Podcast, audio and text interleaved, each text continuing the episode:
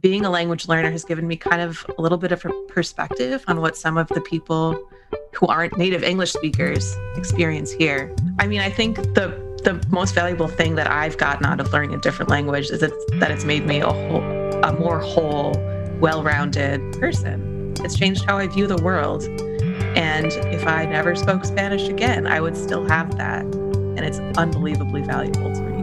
You're listening to Speaking of Language, a podcast recorded at the Language Resource Center at Cornell University. Each week, we explore a topic related to language pedagogy and second language acquisition. This week on Speaking of Language. Heather Rowley joins us to discuss how studying Spanish and her early inclination to teach led her down a path toward migrant aid, social work, and immigration issues. Welcome to a new episode of Speaking of Language. I'm Angelika Kraemer, the director of the Language Resource Center at Cornell University. And I'm Sam Lupowitz, the LRC's media manager. Our guest today is Heather Rowley. Heather works for an agency that serves migrant agricultural workers and is currently studying for her master's in social work. We will speak with Heather about how studying Spanish in school influenced her life and career. Welcome to Speaking of Language, Heather. Hi, thank you. So, before we talk more about all of your experiences and the things that you do right now, can you talk a little bit about your background in languages, what your history is? Sure. Um, so I first started studying Spanish in seventh grade. Mm. Um, took it all throughout high school. Um, and then I think in like my senior year of high school, I decided that was what I wanted to study in college. Nice. Um, so that's what I did. I um, went to Ithaca College, um, got my bachelor's degree in Spanish there. Yeah, brief brief overview.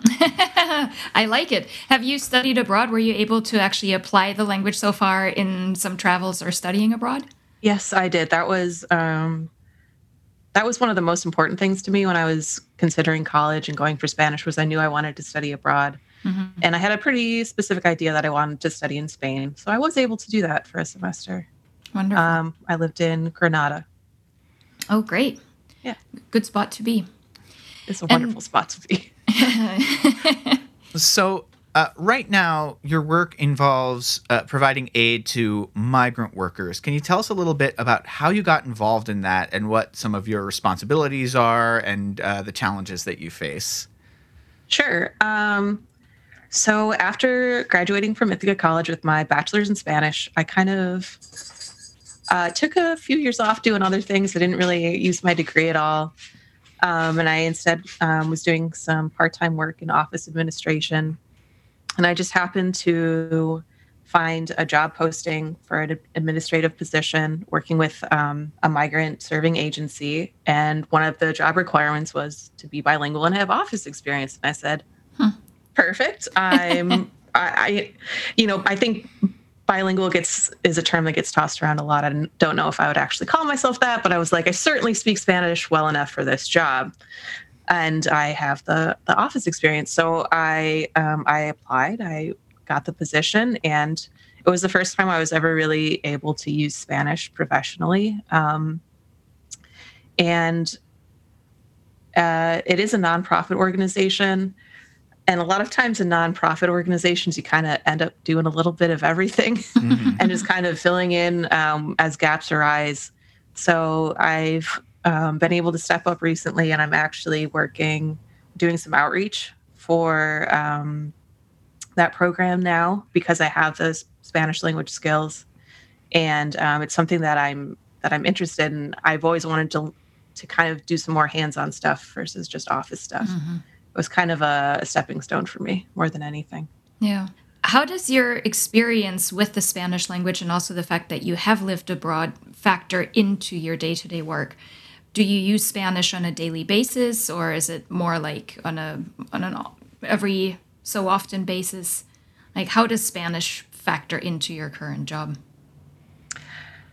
Um, at this point, I'm using Spanish, I think, just about every day. Wow. Definitely, nice. um, certainly every day that I'm contacting uh, migrant workers. Mm-hmm. And, um, you know, throughout New York State, not all migrant workers are necessarily Spanish speaking. Sure. But in the part of the state where I am, they are. Um, so I uh, just about every day. I think um, what I found most valuable is that being a language learner has given me kind of a little bit of a perspective on what some of the people who aren't native English speakers experience here. Mm-hmm. Because I've been the person in a foreign country who didn't speak the language and was struggling to figure things out. And it's really hard. Yeah. Um, and, you know, even a lot of the experiences that I had were very privileged.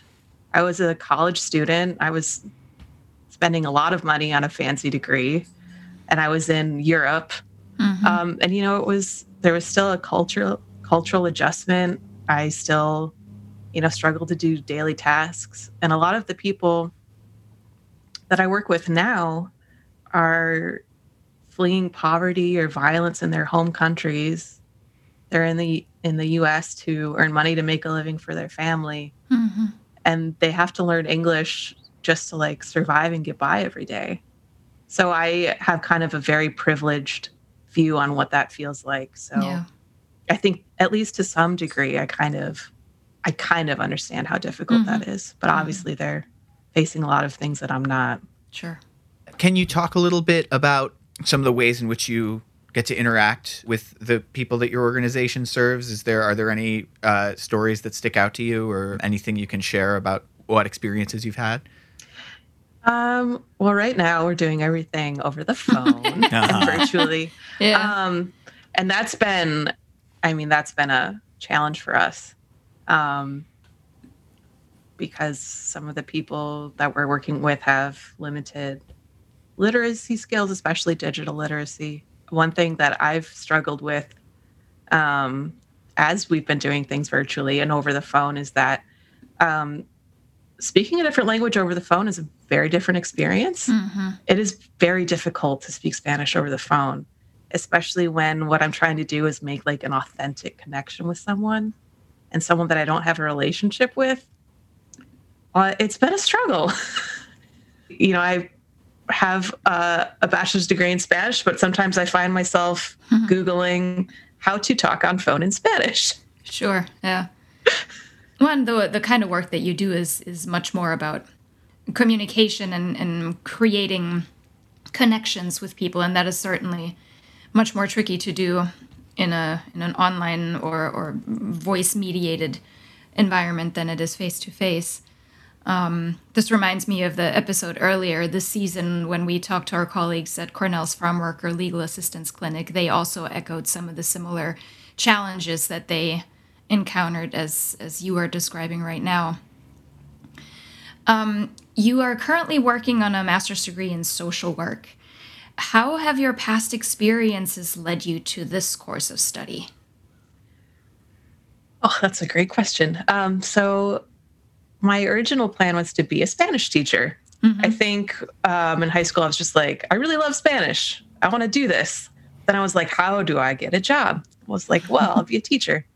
And, um, you know, that kind of didn't work out. And, you know, reflecting back on some of the education courses I did take, what I enjoyed most was some of the, the social justice aspects. Hmm.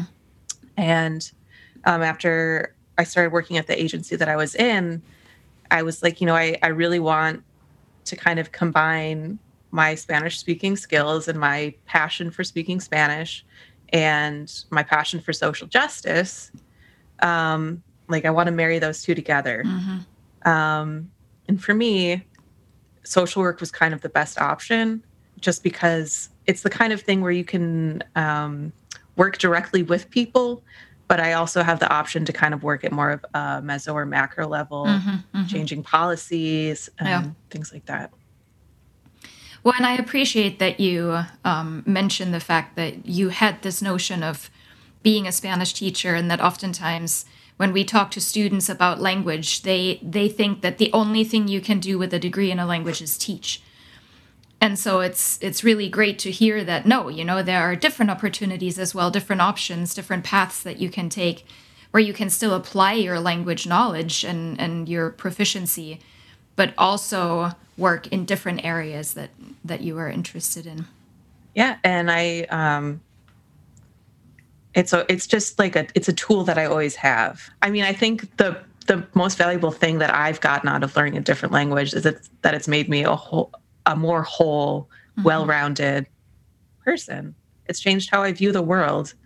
And um, if I never spoke Spanish again, I would still have that. And it's unbelievably valuable to me. To that end, um, as you look to beginning to practice as a social worker in the future, um, do you have thoughts or plans on on how you would apply uh, your Spanish speaking to that practice? Uh, so, believe it or not, I have found that I'm very passionate about immigration issues. Hmm. Um, and that is what I would like to do more than anything is work um, in an agency that does provides legal assistance to immigrants. I would like to continue to speak Spanish um, as I become a social worker, but I think um, it's important for me to recognize the limitations that I have um, because I'm not a native speaker. Mm-hmm. I'm I'm not going to be, and that is always going to be something that's going to create a disconnect between me and my clients. So I always think I I think that my role is to always advocate to have more native speakers and more people who identify as Latinx in those roles. Um, because uh, I, I mentioned this earlier, but my language learning journey has been extremely privileged. But I don't speak Spanish better than a native speaker. I never will. So, what I can do is um, use the privilege and the education that I've had to give native Spanish speakers opportunities that they wouldn't have otherwise. Mm-hmm. So that's what I'd like to do. That's wonderful. That's wonderful. We need we need more Heathers in our world. Before we sign off, Heather, we'd like to ask you to share your favorite word in a language that you speak, you love, you are learning. What is that favorite word? Well, that favorite word is going to be in Spanish.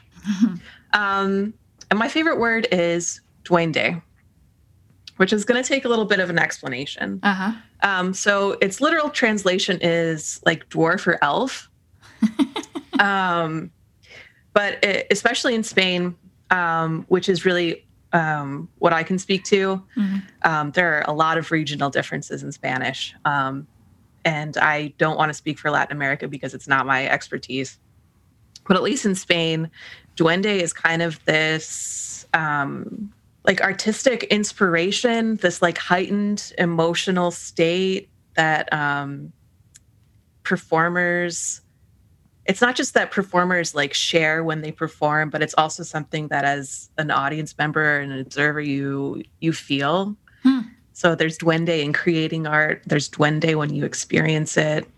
Um, and it's something that federico garcia lorca um, actually goes into great detail. He was a contemporary contemporary of dali and he goes into great detail describing duende as this um, melancholy sad darkness in art that people share. And um it's very difficult to explain. If you've been at all intrigued by what i've said please please do some research for yourself. But that's my favorite word. Awesome. Thank you.